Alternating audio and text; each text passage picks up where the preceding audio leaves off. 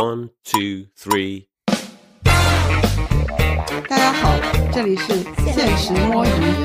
啊！大家好，这次的内容呢是聊一个正在发酵中，也可以说有部分尘埃落定的一个话题，就是关于杰尼斯的性侵事件。大家都知道，我们之前是有几个杰尼斯资深单的情况聊过一期杰尼斯的文化商业模式，还有那些艺人的事情。所以这一期呢，这么大的一个新闻发酵出来，我们也不可能做鸵鸟，也试图想要从我们的视角聊一些我们的感受或者我们的想法。那首先还是请这一期我们的主播做一下自我介绍。那先从七仔开始，嗯，大家好，我是差不多粉杰尼斯应该有接近十年的七仔。大家好，我其实是对这整个事件可能不太了解的，就还是只 focus 在我单的 CK。好，学姐，我是新晋，已经也不是很新了，就是粉杰尼斯 idol 两年半的学姐。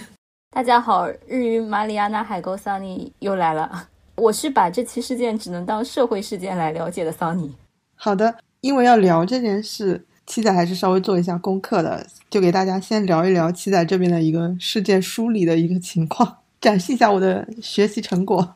首先呢，就聊到这个性侵事情呢。虽然是今年三月份 BBC 发了这个纪录片，叫做《猎食者 J-Pop》的隐秘丑闻，然后引起了可以说不仅是日本，也是世界范围的一个大轰动。但其实这个事情在一九九九年的时候，文春已经发过报道了。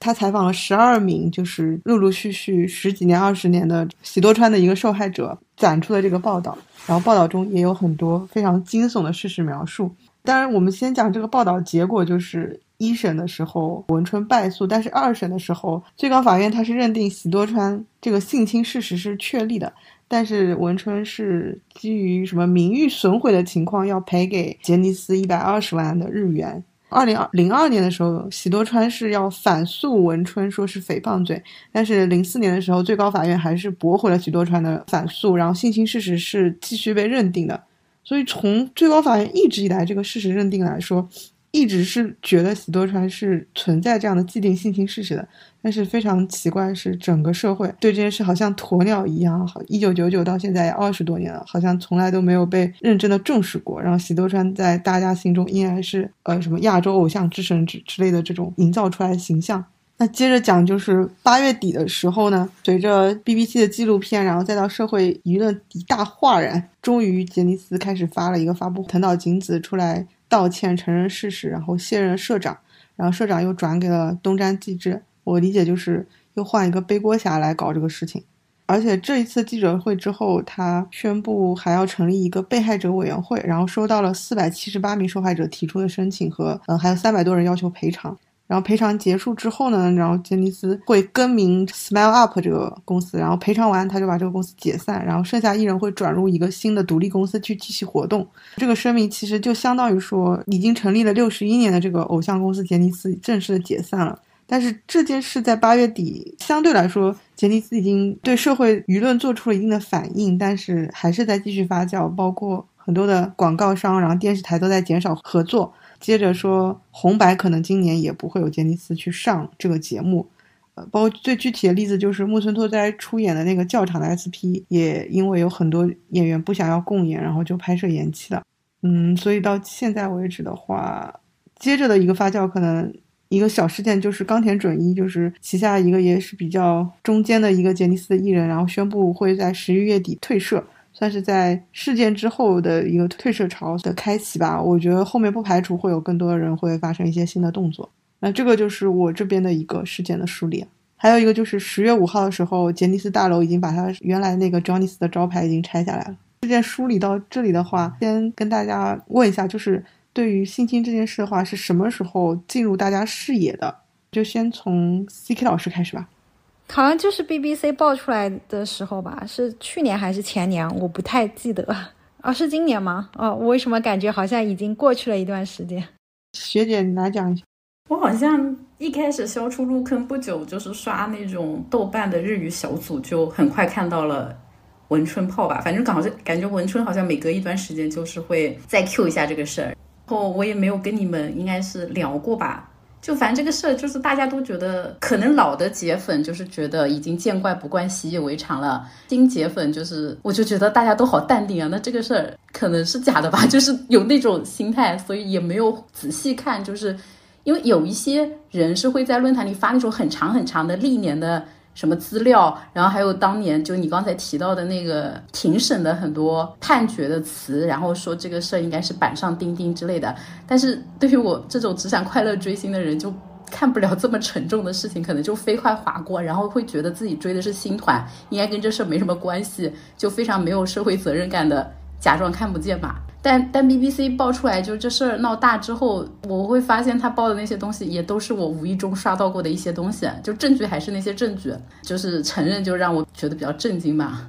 对我其实之前节内节外撕逼的时候，大家就会说文春这个事情。但撕逼的时候呢，我觉得街内的粉就会用春秋笔法跟你说，文春明明是败诉了，他还赔钱了，但是没有讲说，其实法院里面明明是在认定了这个事实，包括呃喜多川反诉的那一次，高等法院驳回，又再一次认定了这个性侵事实，就是他们用春秋笔法让你觉得文春都赔钱了，这个事情好像是站不住的，所以当时我也没有去仔细看这个事情。很严重的就是，好像感觉有一种鸵鸟心态从海那边传到了海这边，然后大家就假装这件事好像就还好一样的心态，就把这件事划过了。结果到 BBC 爆出来的时候，就所有人觉得没有办法再去忽视这样事吧。毕竟儿童的性侵这件事本来就是一件在道德层面非常严重的一件事，所以我跟你的感想也是挺类似的。可能无意中长达十几年的一个忽视，然后大家都变成了这样一种沉默的帮凶的感觉。那我们冲散一下这个这个沉重的气氛，我们要不还是让桑尼讲？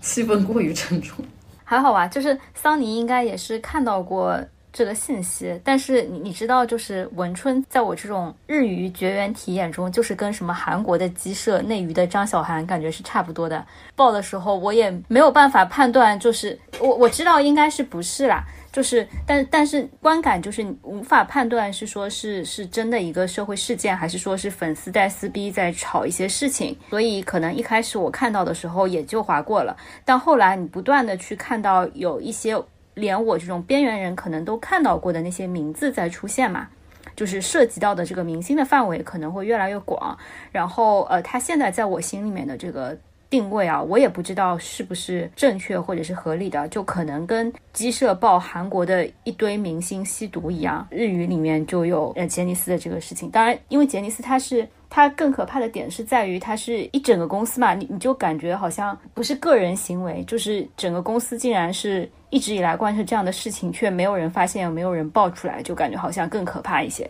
是的，我这里要补充一个文春的小知识，就是文春还是蛮业界良心的，不是那种什么卓伟之类 low low 的狗仔，是因为文春其实是报政坛的，还曾经有份工委机是把什么政客给搞下来过。所以娱乐圈只是文春就是捅破社会垃圾的微不足道的一些小部分而已。虽然一开始我认识文春也是因为文春经常德望 AKB，反正文春就是德望所有娱乐圈他们看不惯的东西。对，但是我们反过来想，文春从九九年就能够一个人像孤勇者一样把这个事情报过来，而且因为败，从此文春就跟杰尼斯恨上了，对，就死磕到底，然后从此就是各种负面消息就怼着他来嘛。就感觉文春还是蛮刚烈的一个人，一个杂志。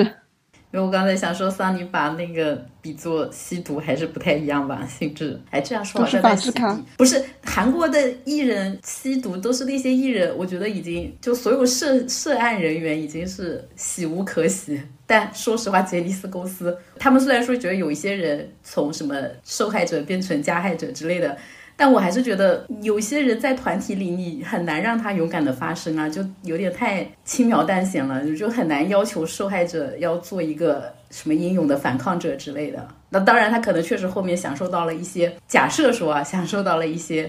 我们刚才就是先把时间线梳理了之后呢，就是顺着来提出一个小问题，就是为什么到今年，直到 BBC 有纪录片之后，然后才会感到这个。事务所才有一些正式的回馈，然后整个社会也会有一个很强的负面舆论爆发。而之前在九九年文春发出类似的报道，像石沉大海之之后，诶，大家也一直对这个事情保持了无视的心态。你们是怎么理解这个原因的？就是这个爆发时间点的原因是什么？就先请 CK 来讲。对，我觉得就是没有无视的心态，就是之前只是媒体报道嘛，你不知道，就是说真假这种事情。就虽然说文春可能在这方面也做了很多的这个调研啊，或者是做了很多的调查取证，但是这种东西感觉最后还是要上升到法律的途径。所以整个事情对我来说，我的感想就是看到这个消息就想到之前那个美国女子体操队，她的那个队医也是爆出来性侵这些呃队员嘛，而且那些队员很多也是未成年人，就大家知道。练体操的小女孩，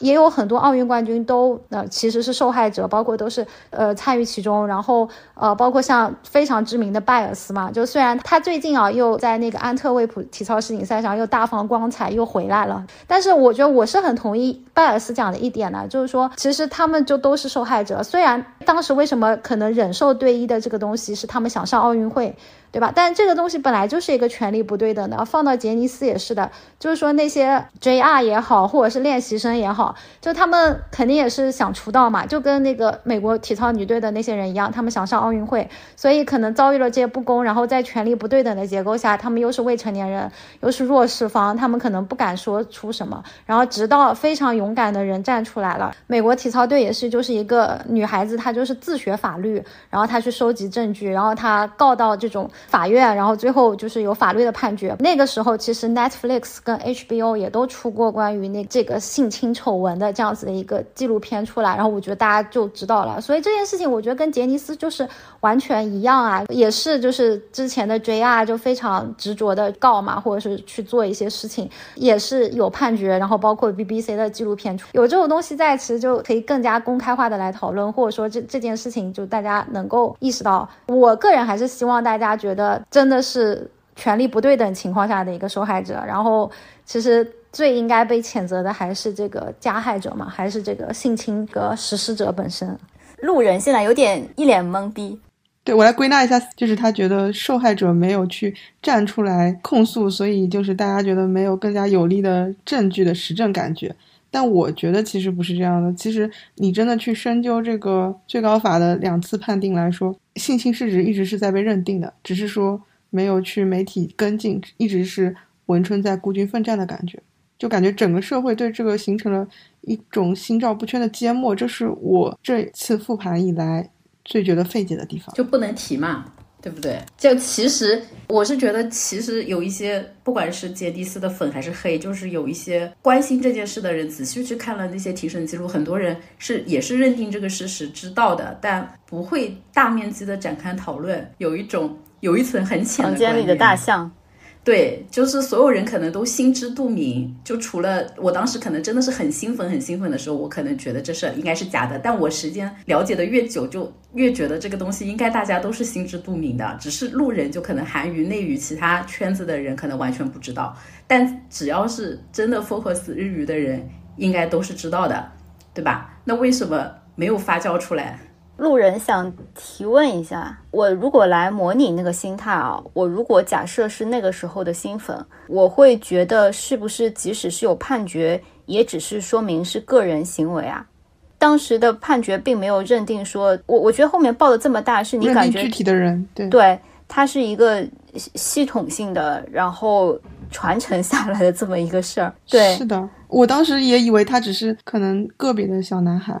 但是看了一些报道事实细节，我就觉得实在是有一点过于触目惊心。嗯，就大家还是觉得有一种有那么零星几个受害人，然后会觉得说可能跟自己单无关，或者说，哎，这这么讲好像有点冷漠，但可能真的就是这样。那我真的是就是之前可能我不是特别关注这一块，然后我真的是直到那个 BBC，对我可以理解，就是我觉得 DK 可以代表就是那种真正的鸵鸟心态，就完全不想让自己家的单跟这件事扯上任何的关系，然后就假装看不见，就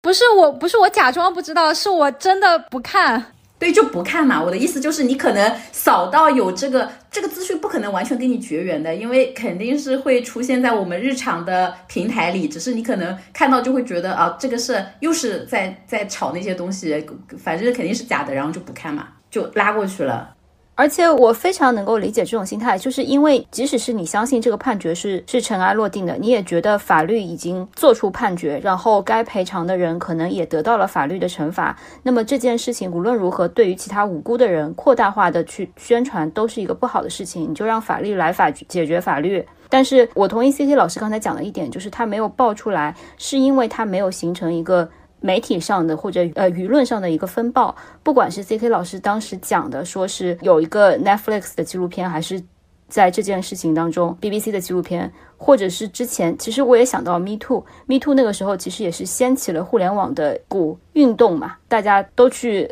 Hashtag Me Too，然后去揭发一些事情。你觉得这个是掀起一股舆论上的讨论的风潮，那个时候才会有路人进来看。破圈之后，有更多利益不相关的人进来，这事儿我觉得才会就真正的发酵起来。刚才提问的点还是说我非常的觉得日本人这种鸵鸟心态实在是太严重了。如果在国内爆出来的话，大家还是相对会有些反应，而不是会像日本就是几十年完全没有。我是想就是这一点的话，你们有什么想剖析？我觉得东东亚三国差不多，国内有一些新闻也是不会发酵的。就是只要国内没有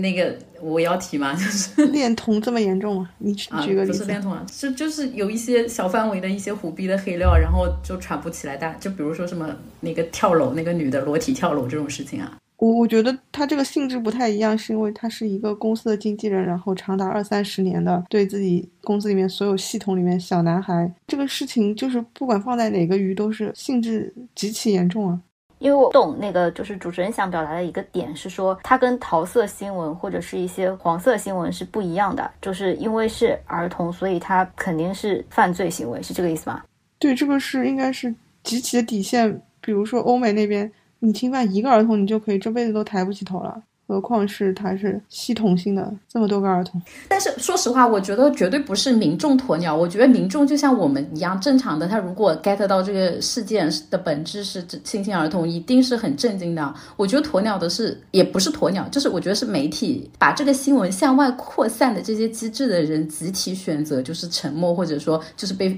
捂嘴呀。我的意思是，BBC 这一次事件的时候也没有很多媒体跟着报道，但民众已经从。外媒看到了呀，就是外媒往回传的东西，就大家已经，而且现在和以前不一样。以前你像九几年的时候，大家的新闻资讯就是从电视台、从广播，就是从一些更加权威、中心化的平台里获得的。但现在啊，对报纸上，但现在很多人都是可以，比如我刷刷推，你不是你几家电视台沉默就可以挡住的，对吧？那我讲一下我的观点吧，这样我还是直接把我的观点摆出来吧。就是我觉得日本民众的鸵鸟心态。是因为他们有很强的一个呃很强的一个羞耻文化和另一个慕强心态所构成的，就是羞耻文化，就是他们觉得这件事情侵犯儿童的这种极其的权利不对等和伤害性嘛，就是让他们觉得这件事难以提提出来，想要用一个假装看不见就不存在来去掩饰它。然后另一个就是日本人的慕强心态的话，对于所有的上位者，包括日本天天抱着美国爸爸的大腿嘛，他们心里就是。觉得所有的强者的光环是可以掩盖掉很多的事情的。呃，所以这两件心态交织构成了之后啊，再加上很多的街内的艺人，他不是很喜欢开喜多川的玩笑嘛？都是把他的行为用很多叙事进行了一些怎么说接地气化，然后让大家觉得好像看起来也并不像文春报道那样，就是所所有的事情构成了，再加上了所有的公开媒体的电视台跟报道都是呃，也是相对处在杰尼斯这个公司的淫威之下嘛。就是所有的因素交织起来，构成了所有人好像对这件事情形成了一种统一的缄默。才到了今年，BBC 爆出了舆论之后，我觉得是因为欧美爸爸的这个注释，就是日本人突然感觉到是外媒的一个注释，然后不得不去关注到，然后舆论一旦开启的话，就没有办法停止下来，就会形成了这样一种舆论的爆发。嗯，这个是我的一个想法，就是此前日本的这种鸵鸟是我不能理理解，又同时对于日本文化的我自己的一个想法上，我又能够去理解的地方，然后也也是我觉得非常震惊的地方。一旦有欧美的一个舆论跟欧美的媒体介入之后，这个声音的爆发的突破性如此之大，也是我没有想到的。我就觉得也是，就是一百八十度掉头嘛，完全从一端走向了另一端。对。啊，当然还有一个小小催化剂，可能就是喜多川已经死了，就是对于一个死人的反声讨，可能对于表面上存在势力跟私下大家心里的一种呃压力来说，都会好一些吧。我这期真的死亡之期，我跟你讲。我觉得这些对对中国的路人来讲，又怎么就是我又没有这些心态，只是你讲的很沉重，因为你有人质在他们手上，就感觉特别沉重，觉得很容易把自担也骂进去，是不是？没有，我觉得发酵有很多种发酵办法。那之前其实在国内也没有发酵嘛。哎，国内现在也没有怎么发酵。其实说实话，国内很多正常路人还是不知道这是个什么事情的。哦，我给你讲一段文春的那个记者的报道的细节，说，就是当时很多十几岁孩子挤在集体宿舍床挨着床，可以清楚的听见旁边的声音，然后就听到另一个被窝如果有声音的话，心里就想着，是不是下一个就轮到我了？我觉得这一段就是听完就相当吓人。那我再引申出一个点吧，我们前面也有提到说，觉得其实现在这些。台面上的杰尼斯艺人也有一些受害者，就是加害者的意味啊，你们觉得是这样吗？然后我先讲一下我的观点，就是在现在这个局面里面，我们很难用加害者这个角度去给他们定性啊，可能出于我个人情感上会觉得有一些太过严重，但。确实，他们在这个自己出道的十几年里面，就可能一直都会给喜爷爷讲很多段子，然后就让他的形象变得好像很搞笑又很和蔼可亲。然后当这些性侵报道出来的时候，你很难把这些艺人口中描述形象跟呃文春报道里面那个事实做一个连接，我觉得也挺神奇的。我不知道怎么去理解这个事情啊，但是我觉得一个人就是有他的多面性的啊。有一个罪大恶极的杀人犯，他可能就是对他的子女温情的不得了，对他们来说，他可能就是世界上最好的人。哎，我这好像给他洗。不不，我的理解是，你们有没有看过房思琪的《初恋乐园》那本书啊？那本书就说，如果你受到加害的时候。可能对于你去如何去消解这种，就是反过来自身觉得有罪孽这种情绪，就是去爱上加害人，你合理化这件事情，然后并且把加害者的形象去做美化跟高大，然后让自己把这种肮脏的情绪转化成对于对方的一种崇拜和倾慕的情感。就是这个前提，就是你们就是默认，就之前一直表达对喜多川喜爱的那些人，大部分都是受害者，对吧？就是我还是有一丝丝幻想，说有一些人可能就真的是没有经历过这个事儿，他可能就是那个幸运者。然后就举个例子，比如很多人就说某个公司很淫乱，里面很乱，但总是有那么一两个人，他周围经历的事情可能就完全跟这件事无关，他就不会相信外面的人说这个公司怎么怎么样，他会觉得哎，我周围都很正常，但他可能就是迟钝看不到以及运气好。我的理解是，就处在这样的个氛围里面就。我刚才提到文春的那个事实，下一个轮到我这样氛围里面，即使你不是那个直接的受害者，你也是经常处于这样的一个可能会受害或即将受害这样一个恐惧的情绪当中，所以也很容易会陷入就是房思琪那样的困境。我说一个我的观点啊，就除非这个人愿意自己站出来说，就他勇敢到足以袒露这件事情，来寻求不管是帮助也好，或者说是怎么样也好，我觉得任何不愿意谈这件事情的节内的那些人。哎，我自己的心态，我就觉得我不想去想他到底有还是没有。对，我同意。就学姐的心态代表了，我觉得应该是绝大多数街内粉的大家心态吧。就其实我可能内心真的觉得谁有，我觉得他不愿意承认就可以当做他没有，这就是对受害者的一种保护啊。反正在我看来，他们还是受害者。呃我觉得这不是粉丝的心态，这是任何一个怀着善意在看这件事情的人，肯定都是这个心态嘛。就是即使是对于这个普遍的模糊的这整个集体，你觉得没有人可能，就我也同意七仔说的，我不太相信，就是具体有一个人可能会处在一个完全纯净的环境里面，是是信息茧房或者是怎么样。但是当你去看到任何一个具体的人的时候，我觉得不应该用受害者或者是加害者的任何的这种观点去观察一个具体的人，而且你即使是从法律上面去讲，他还是一个疑罪从无的一个状态。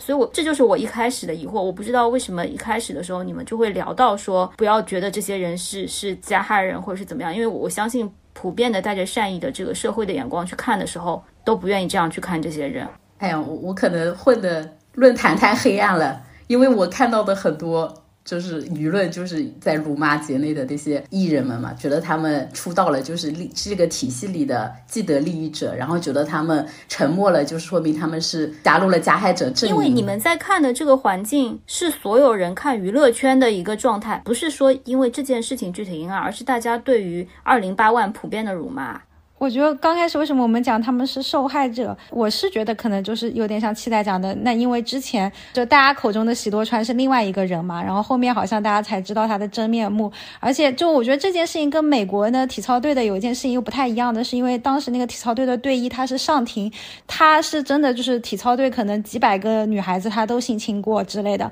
但是就是说受害者愿意去指控的出庭指证的人，就是这个名单是慢慢慢慢在增加的，然后有一些像西蒙拜尔斯这种很有名的人就站出来，然后有一些他可能没站出来，但是他们站出来的目的就是为了能够让他的罪名能够越来越大、越来越恶劣嘛，包括像最后他们对于那个纳赛尔，也就是美国其实也是没判死刑嘛，但是就是判他说可能入狱很长很长时间，就是相当于他一辈子都关在监狱里这样子。就当时可能很多人站出来是为了给他量刑，然后这件事情是因为就是喜多川已经死了嘛，所以可能很多人就觉得也不想再回忆这个什么梦魇也好呀，或者说回忆这种丑闻也好，他就不站出来了。但是这并不代表这件事情没有发生或怎么样，但就是说可能不用再去定义某一个受害者到底是谁，或者说没有必要再去。一一去核对他的受害者有没有站出来了，就但是这件事情就是肯定是不能忽视的嘛。我觉得可能我们想讲的这个受害者的原因，就是在于说，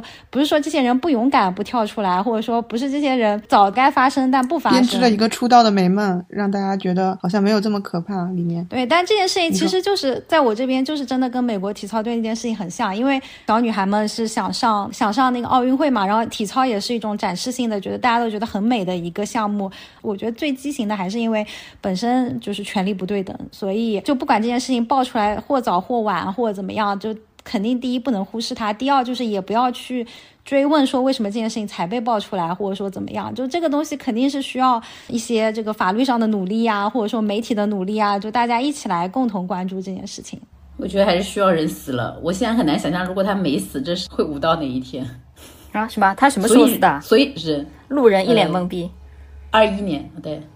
那什么意思？是 BBC 就拍好了，一直误导他死了再播出吗？不是，是因为那些料，就是 BBC 报道的那些东西，也都是之前的。但看 BBC 采访整理的那个记者来的那个时间，我觉得应该是死了以后。就死了之后，大家才敢来采访这件事情啊，这么厉害？我是觉得真的有一种这种感觉，就是死了之后才敢开始清算。有没有人能帮本人理解一下喜多川在日语的地位约等于内娱什么程度啊？等不了，韩三平吗？够吗？地位就没有这么不是一家独大的吧？你知道韩三平什么地位吗？就导演吗？不是，韩三平根本不是导演啊，姐。谁啊？建党大业、建国伟业，各种制片的出品人、制片人，就是真正内地各种电影大佬的那个背后资源掌舵者。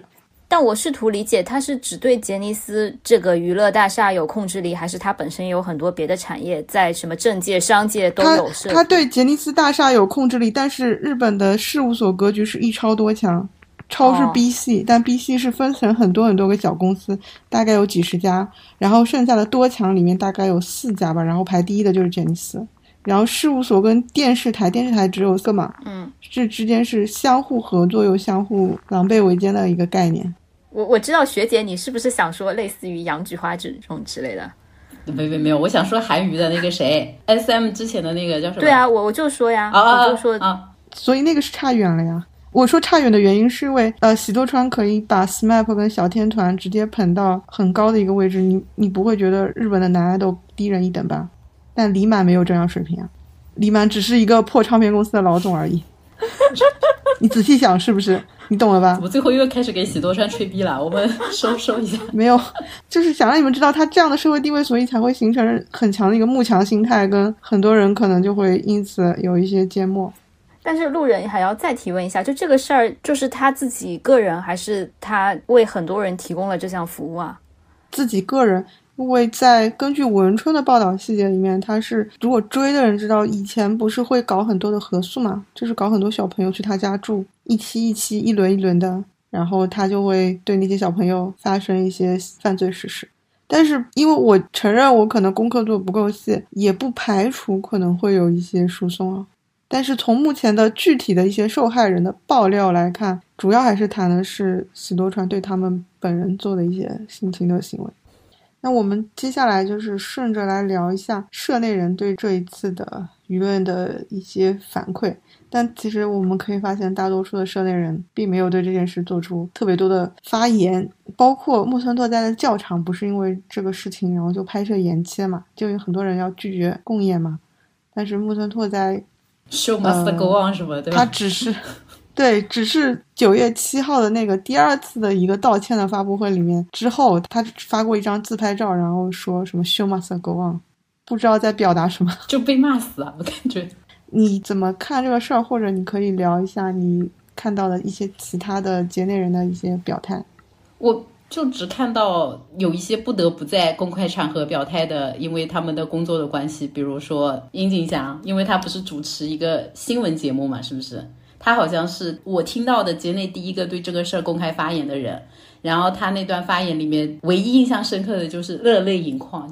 但是实际上的话语中透露的意思也没有明确的任何含义啊，只有一层说很痛心疾首之类的。他说不要逼大家发言，我就记得这个点。对，我觉得阴阳这个说的挺好的呀。就是说，大家事到如今，对节内谁受过害之类的进行二次揣测，是一种继续的伤害嘛？就恳请大家不要这么做。第二轮就是那个开道歉会，一些从事管理层的人就不得不站出来，包括那个东山纪之和那个撇他，因为是副社长，而且是负责 GR 的事务的嘛，就不得不发言。他的那个发言就让我觉得稿子写的很烂，不是没有人给他写稿子啊，很自由发挥。怎么可能啊？那公关团队也太烂了，因为烂到我觉得他们没有公关团，就是请不起公关团队的感觉了。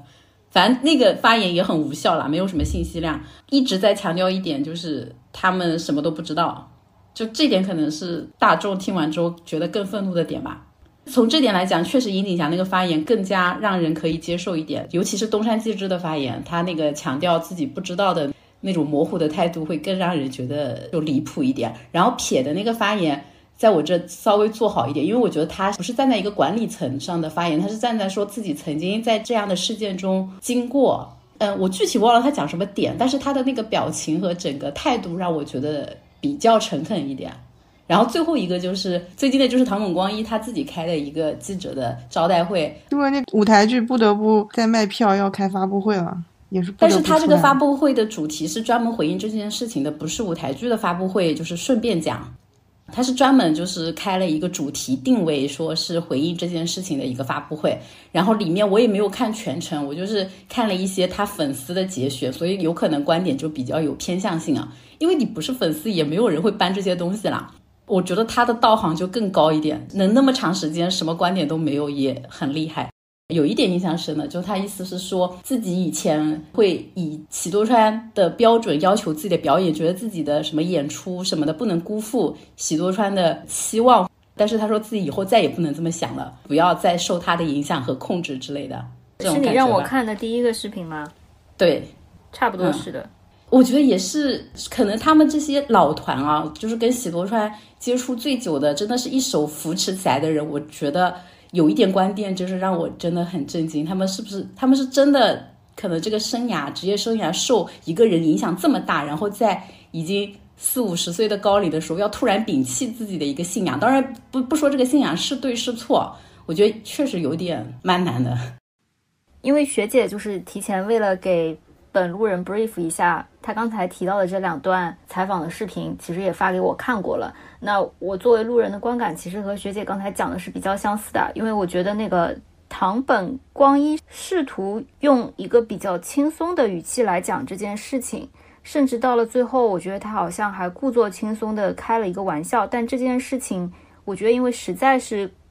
过于沉重，所以我的观感不是非常好。我觉得这可能并不是一个能打趣。翻过去的事情，反而是呃，殷景祥在讲的时候一直非常的平静，甚至带一点沉痛。然后他也只是非常恳请所有的路人不要去逼迫任何一个可能的受害者出来回应这件事情，我觉得是一个嗯让人觉得很诚恳，然后很真实的状态。所以，因为我觉得这段就是路人来看就真的很奇怪，就学姐说什么谁的发言比较做好，就有点像我现在在分析，就好像狼人杀的时候。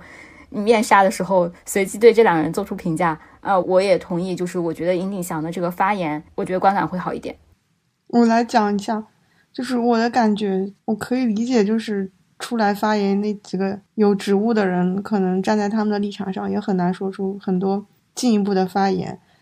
而且他们本身背后也是站着喜多川家族的人嘛，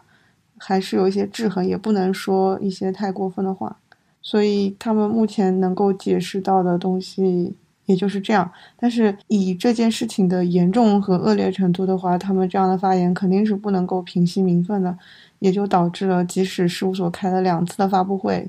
还是不断的有资源降板啊、共演 NG 啊这样的事情发生。我觉得可能仅仅是靠这些台面上的艺人，因为他们本身充其量也只是商品而已。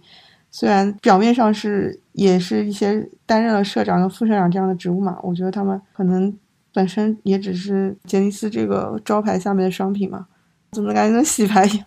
但是就是现在还有有新的诉讼或者什么在进行嘛？就是因为喜多川可能本人已经死屁了，那是不管是针对这个公司还是针对其他的一些人，有一些再进行的。从时间线上，就是他们成立了一个赔偿委员会，然后会对所有提出要求的受害者进行赔偿，然后赔偿结付之后，就是杰尼斯，然后现在改名为 Smile Up 的这个公司就会结业结束。但这是一个纯企业层面的，对吗？就并不是法律的要求。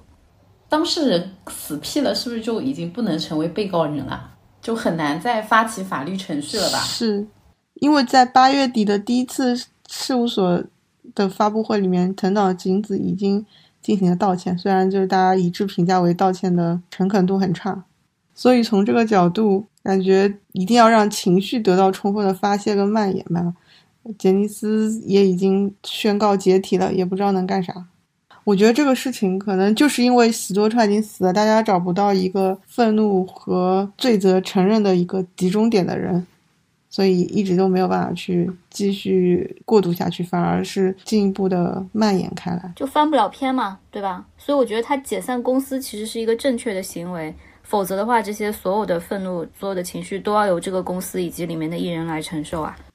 我们就讲一下下一个趴，现在接社经改名成 Smile Up，或者说他旗下的艺人可能会转入一些独立的，我的理解就相当于内娱的工作室一样的东西去活动。就是杰尼斯这个名字是已经宣告结束了，其实本质上我觉得杰尼斯背后维系的那个体系跟资源也未必是结束吧。不知道大家去怎么展望这个后续的一个发展。我觉得短期来看的话，这件事情也不是说我们期待着他去翻篇啊，就是说这些现在在役的艺人的话，还是会继续承受舆论的煎熬吧，因为他们成为了这个愤怒情绪的主要的火力的发泄点。包括我觉得今年的红白，我个人这边觉得应该不会有任何一组去上节目，呃，出于我个人的一个观感的话，我觉得任何一组上的话，都会显得这件事情有一些轻描淡写了。然后改名之后的发展的话，可能加速了杰尼斯的一个大树的倒下。以前我们只是说杰尼斯的新推的艺人越来越难以上到黄金档的主角，或者拿到一些很好的剧本跟制作资源。可能后面会加速这个拐点嘛，就是变得资源越来越差，然后里面的艺人就越来越失位，而杰尼斯对于这个男偶像这个行业的一个垄断行为也会得到了终结。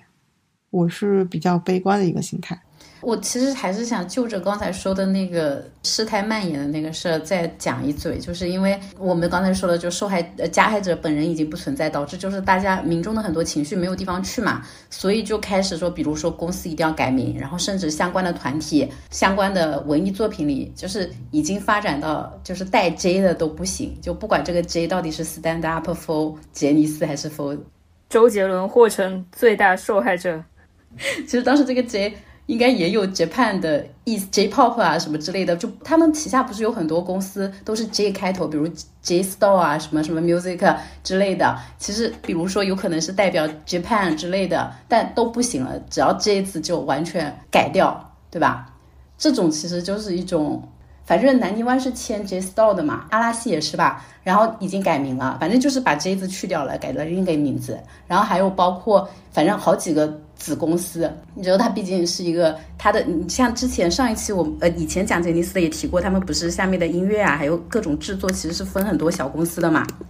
就基本上带 J 的全改掉了，然后包括团就是团名。很多当年那些团早的团名不是都是喜多川自己起的嘛？然后名字里面就包括关八，关八是哎，关八全名是什么？关西杰尼斯。康佳尼艾特，不好意思，不重要，那路人可能对对，就这两个应该是重重灾区吧，因为太明显了，然后都明都明确是说要改了。然后那个还有一家是 Sexy Zone 嘛，它其实我觉得跟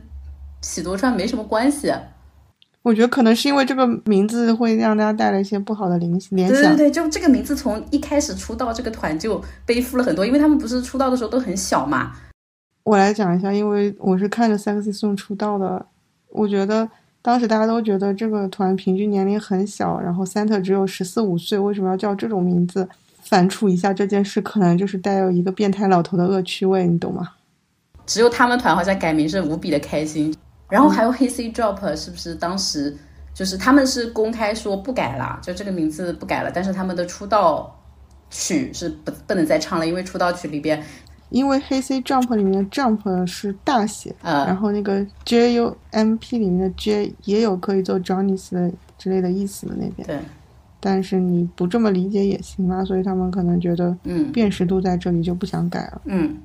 但出道曲就不唱了，因为出道曲里面有。那个老头的名字，说回来，就是我就觉得这些行为可能都是为了消解这个事件的一些民众的负面情绪吧，更有一种掩耳盗铃的感觉了。就是你把这个名字从整个，难道能从日语的整个爱豆时代完全抹掉吗？这这这这也是我想说的，从一个极端走到了另一个极端，就可能以后大家就是绝口不提这个名字，就变成了那个人 伏地魔，对。说到这里，我一直不知道为什么 K K Kids 也要出来回应改名这件事，就觉得也跟好像没什么关系，是吧？这个我也不知道，这个团太老了，我完全不了解这个团名是怎么来的。进击小子啊，进击是一个地区的意思，Kids 是 Kids，我完全不知道为什么 K K Kids 会被问为什么要要不要改名。我是想说，改名这个行为，就是学姐刚才说他们没有公关，但我觉得改名这个公关其实还是蛮妙的，就是怎么说呢？从一个路人的角度来看，就是你会把对这个愤怒，因为这么大的一个杰尼斯帝国竟然轰然瓦解，然后这个呃招牌已经倒下这种唏嘘，它会冲淡一些这种愤怒，你知道吗？然后另外呢，就是我就觉得呃，这不就是典型的就是并购的时候你做 asset deal，你知道吗？就不做 equity deal，就把他那个资产转过去，然后你就不带债务，你懂我意思吗？我懂。消耗重来嘛？啊，不不不，不是消耗重来，因为你消耗的时候，你的所有的装备是清空的，他们是携号转网，你知道吗？哎，可以这么说吗？呃，转区，资产都带着呢。我我我可能想说，我我不是针对改名这件事情，我只是觉得，就是受害者再出来演出什么的，我觉得这个其实无可厚非啊。就是像在以拜尔斯举例。那他后面还是活跃在这个奥林匹克界，活跃在体育界。我们不要把他们就直接叫成受害者，就显得我们太明显了啊！那我就是想说，我觉得原来的这个追加的艺人们继续出来，我我个人是觉得没有什么问题啊。但有些人不是这么想的，他们我觉得很多一些就就比如说，首先啊，我觉得很多电视台和品牌。就是当时说，也不是说封杀，他们的说法是说，有的是说代言到期之后不会再启用，都有一个前提是说，在杰尼斯这个公司给出让大家各方面满意的解决方案之前，我觉得他们是留了这个背书的潜台词，就是说你们把这事儿弄好看一点，该用的还是会用。我要说的是，我不同意说觉得这些艺人出来没有什么问题。如果反过来想，今年他们还是好好的上了红白，然后。你看到的秋季档、冬季档什么的，他们还是正常的在这边给你演出一二一番二番，会不会让你觉得大家都在继续舞继续跳？好像这件事，但是为什么要让这些两次发布会道歉了以后就这样的过去了。但我要制裁这些艺人的，让我困惑的点是他们。做错了什么？就是他们因为是这个公司的出道的人，所以他们就必须扛喜多川犯下的罪吗？这是我不能理解的。就除非说有明确证据，有人控告他们当中谁也做了这种加害行为，那我就觉得妥妥的封杀。但如果他们仅是说因为他们当时付出了自己的，做了一些利益交换，然后导致他们能出道，他们就应该被封杀。我觉得这完全就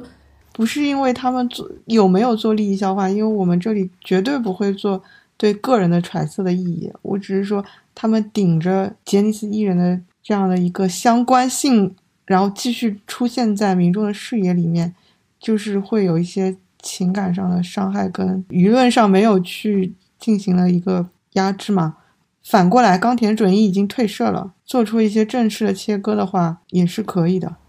可是我觉得，除非有一个是说他们继续成为这个某个利益链的工具，继续为这个利益链输送，就是比如一些黑暗势力输送他们赚的一些钱，那我就觉得说完全应该封杀他们。主要要看那个新的公司的架构体系会不会腾倒的，就是当年这家就那帮董事会的人就还在里面，那我就觉得真的就是换层皮重新就是我继续跳，就还是那帮人。但如果说他真的这些全部扔掉，就真的是一个。新的公司只是把原来的合约转过来，而且我听说说新的合约里面就公司基本上就是没有重用了，那我就觉得 OK 啊，而且这个公司不仅是艺人，还有那么多职员，你总不能真的让大家都失业吧？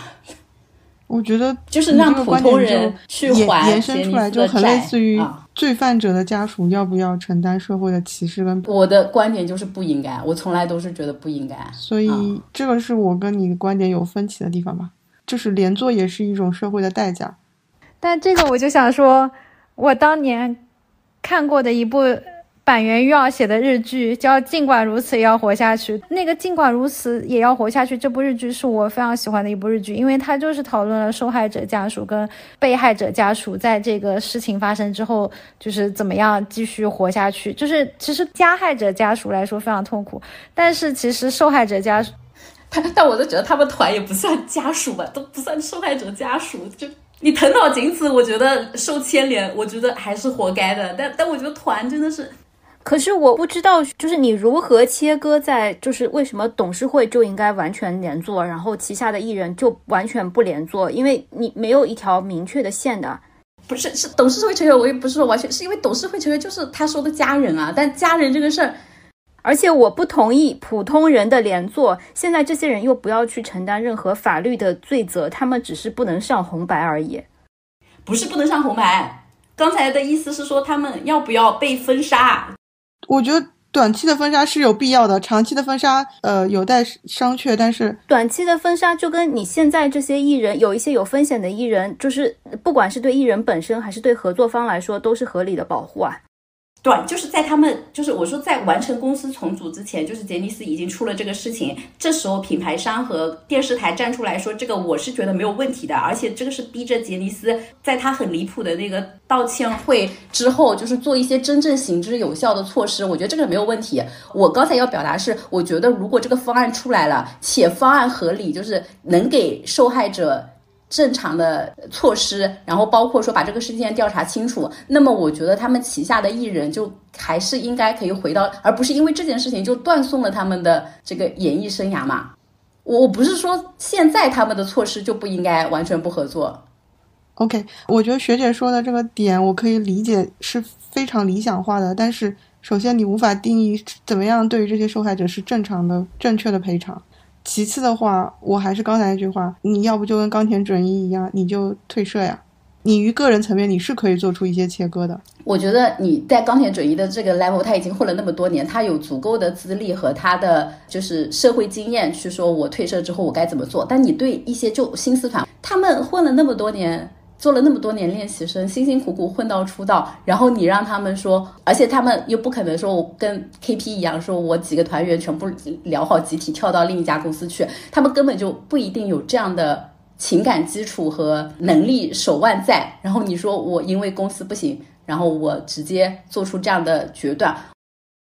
那也没有办法呀，因为他们崛起就是吃着杰尼斯的光环跟红利啊。就跟我刚进入一家新公司，啊这个公司的你已经受了这个公司的光环了，所以你的陨落也会随着这个公司就是受到受到同样的污点啊。我就说，就比如我刚加入阿里，然后他受到了社会上的骂骂名，然后大家说你就应该从这个公司辞职，我肯定不会的。我觉得没必要。我为什么就是这公司某些层面的，只要不辞职，我就是给给这个公司为恶作恶了，是不是？你跟公司的关系，他们就是跟公司的还是不太一样，因为他们是商品啊，你应该把阿里跟淘宝 APP 做一个不好意思，对应。我还是把他们当做人。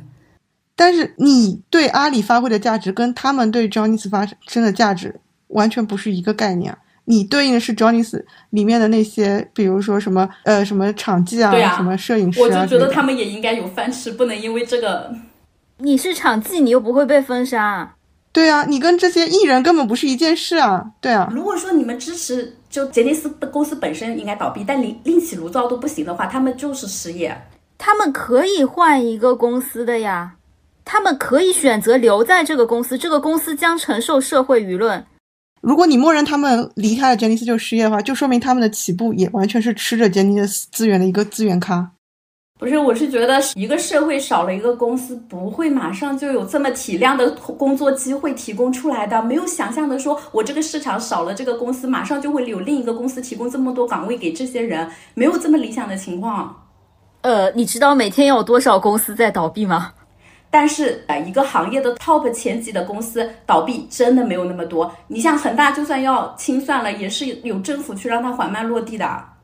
不是你到底想说什么呢？你到底想说的是那些员工还是艺人呢？这真的是两个概念啊！首首先，我觉得都不应该因为这件事情让他们偷偷累没饭吃。就是你想说的承接跟倒闭到底是什么呢？如果是艺人体量的话，艺人倒就倒了，艺人可以去打工去便利店做 part time 嘛。如果你想说员工的倒闭的话，这么多艺人不是说会以新的形式承接到各种什么工作室之类的东西吗？他们还是需要这么多的，就是事务性的工作人员给他们干活呀。只要有这么多艺人，他们就会有活呀。我不是说杰尼斯一定要现在的形式继续存在，我就是说他们作为新的工作室成立之后，然后把就是这些岗位的人都转过去，就我就觉得他们就应该有重新开始的机会。我不是一直就是这个意思吗？不是你想的这么简单吗？你首先没有办法定义什么是正常的赔付，什么是重新开始嘛？因为民众感情没有办法这么简单得到了安抚跟翻篇。我的意思就是，短期的资源降板是有必要的，而且出于我的个人情感，我觉得长期的话，杰尼斯所有相关人员走下坡路是一件必然性。不是，我都觉得他们公司都解体了，艺人都重新签了，你们为什么还要说他是杰尼斯艺人呢？我没有说他是杰尼斯艺人，但是如果换汤不换药，他换了一个 title 以后，你说的那些程度，不就是还是吃着杰尼斯资源吗？就是学姐，我觉得是这样的，就我懂七仔的意思，就是你真的切割到一定地步，让人觉得你就是跟杰尼斯完全切割了，那么他觉得也可以。但你如果什么都不做，你只是想沉默的继续这样下去，能拖多久是多久。他觉得在这种情况下没有办法不承担任何责任，就当做什么事情都没有发生。就跟七仔刚才说的，你很难判断清楚他这个新的公司到底要透明到什么程度。那现在唯一听下来的就是所有人就是从杰尼斯退社，才叫真正的切割干净吗？我是觉得现在的方案，只要他们真的照他们的方案来，是成立工作室，是那个团队是独立工作室运营的，我就觉得没有问题啊。就是会有不同的人会有不同的观点的。我觉得，比如说学姐，你是一个甲方，你会给他 offer 一个工作；七仔是一个甲方，他不会给他 offer 工作，他们就要面临这样不同的甲方，他们面临的市场不可能跟以前是一样的，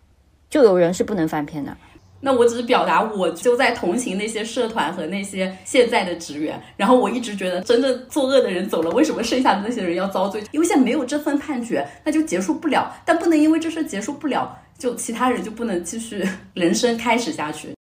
学姐，我觉得出于这种立场讲的东西，但是能不能结束，还是由公众舆论跟民众情感来决定的。我们谁都没有办法说这件事。然后从我的角度的话，还是看今年红白能上几组吧，可能就可以代表海那边对这件事到底是怎么样想的。我能讲另外一件事儿，为什么我一直觉得没有这么严重，是因为我发现之前就宣的那些番就都除了教场那个停了，就我看新要拍的停了，如果是已经在那个的企划就不会停。就如果说真的封杀的这么彻底，宣帆其实是完全可以不上的。当年像疫情就是导致，其实很多金田一的宣帆都没有上，但这次他的宣帆都上了，所以这就让我觉得很奇怪。如果就是新团仿佛表现的跟没有受任何影响一样，可能新的资源就是在掉，只是这些资源连那个都没有传出来，我可能一点都不知道。反正比他前两年抠脚的曝光度还是高很多的。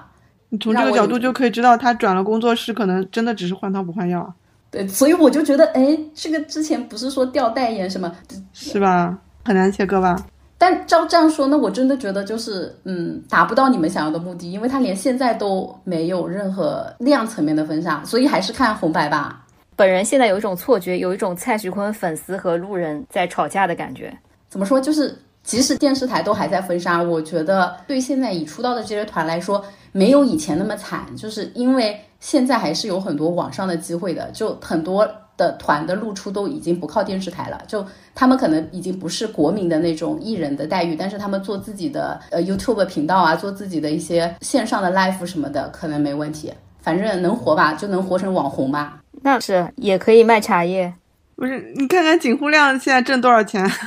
我只说新团啊，那男人老了是另外一件事情，还可以去泰国开演唱会。就是你怎么会觉得他们能当网红呢？怎么不能当网红？就我单一开始就是网红啊，天朝网红啊，那那就来签中国的公司。你在日本是当不了网红了。但我觉得他不可能了，因为他们从他那个透的一些，我觉得他对他的团真的爱的深沉，不能理解。好，嗯，最后结尾插话一下，我们可以聊一下，为了拯救杰尼斯，我们道之俊佑跟木慧莲会不会重新携手出山？我觉得不会了，因为都已经不是一个公司的啦，后面不同工作室，正好牵成一个工作室，真的不可能牵成一个工作室的。我觉得他们俩背后的，就算有高层在的高层都不是一派的。我其实这样说，我最最遗憾的点就是，我可能真的看不到南泥湾的线下演出了。我以为你想说消除二，我在想消除二，我们这个严肃话题的结尾这么诙谐。在那个谁慕黑莲净雪爆了的时候，我就放弃了。但他后面又扑了，我又燃出燃起了一点希望。我们这个频道就是没有办法严肃起来。但我真正看的是，我觉得就以后只能看 K-pop 线下了嘛，就是少了一个很精彩的。哎，工地的线下好不好看呢？我我这个没有了解过。就我真的觉得这家的说的好像你看过一样。对啊，不是哪个好看都不会来中国开的。就我可以去日本啊，我不想看个人 solo，我就是想看一个团，对吧？那你看 TWICE 吧。唱十几首歌啊？看谁？TWICE。你看 UNI 啊。首先我想看男团，其次 UNI 不是解散了吗？啊，就这样吧。我的遗憾就就到此结束。嗯。你们知道给剪辑老师带来多大的压力吗？剪辑老师可以全部擦掉。剪辑老师可以直接废片。我觉得。这个家还是需要我，不然就是你们两个在吵架。但是我们吵完那一段，就是从一开始就可以一直剪到最后啊，那就什么都没有，还行吧。本路人就是觉得有什么好纠结的，不知道在纠结什么。你看，这才是真正的路人心态，就说明我们还是爱过，对吧？太爱了，太爱了。好，那这一期的节目就到此为止。对这个杰尼斯性侵事件的讨论，可能有个人情感的部分，也有。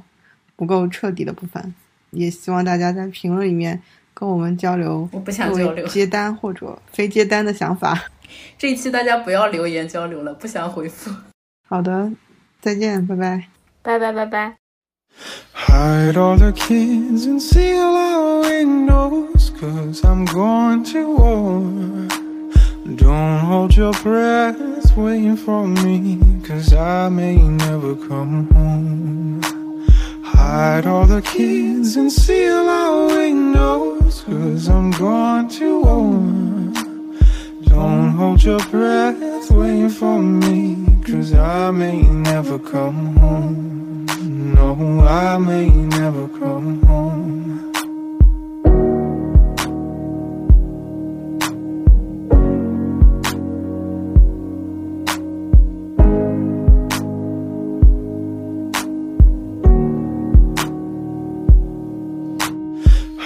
Hide all the kids and seal our windows Cause I'm going to war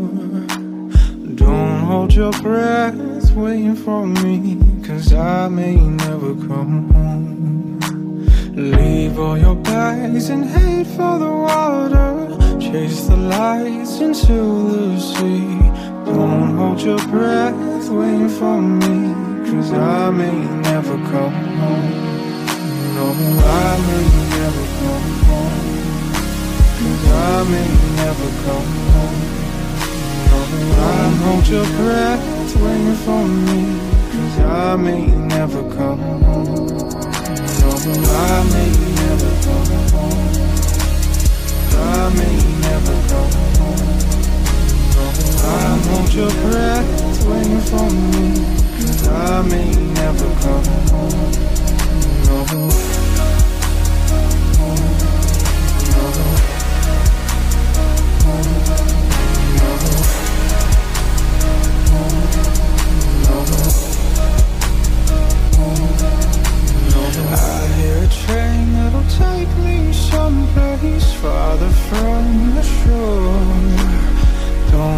Your breath, waiting for me, cause the ocean needs you more.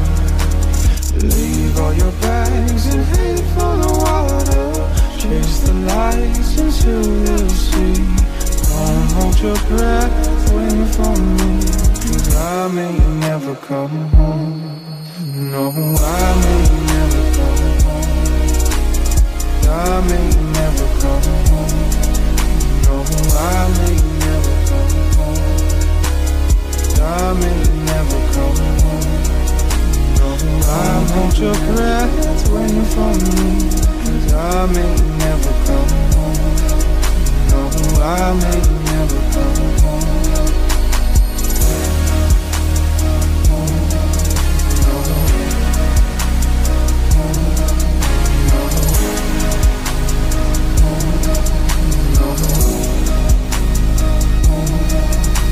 One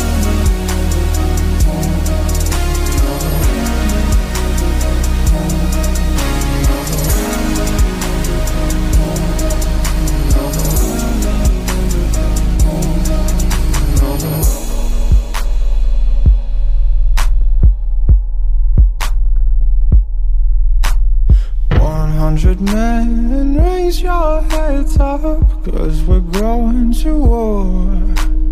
Open your eyes and steady your hands, cause we may never come home.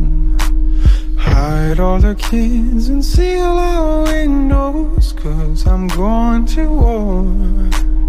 Don't hold your breath, waiting for me, cause I won't ever come home.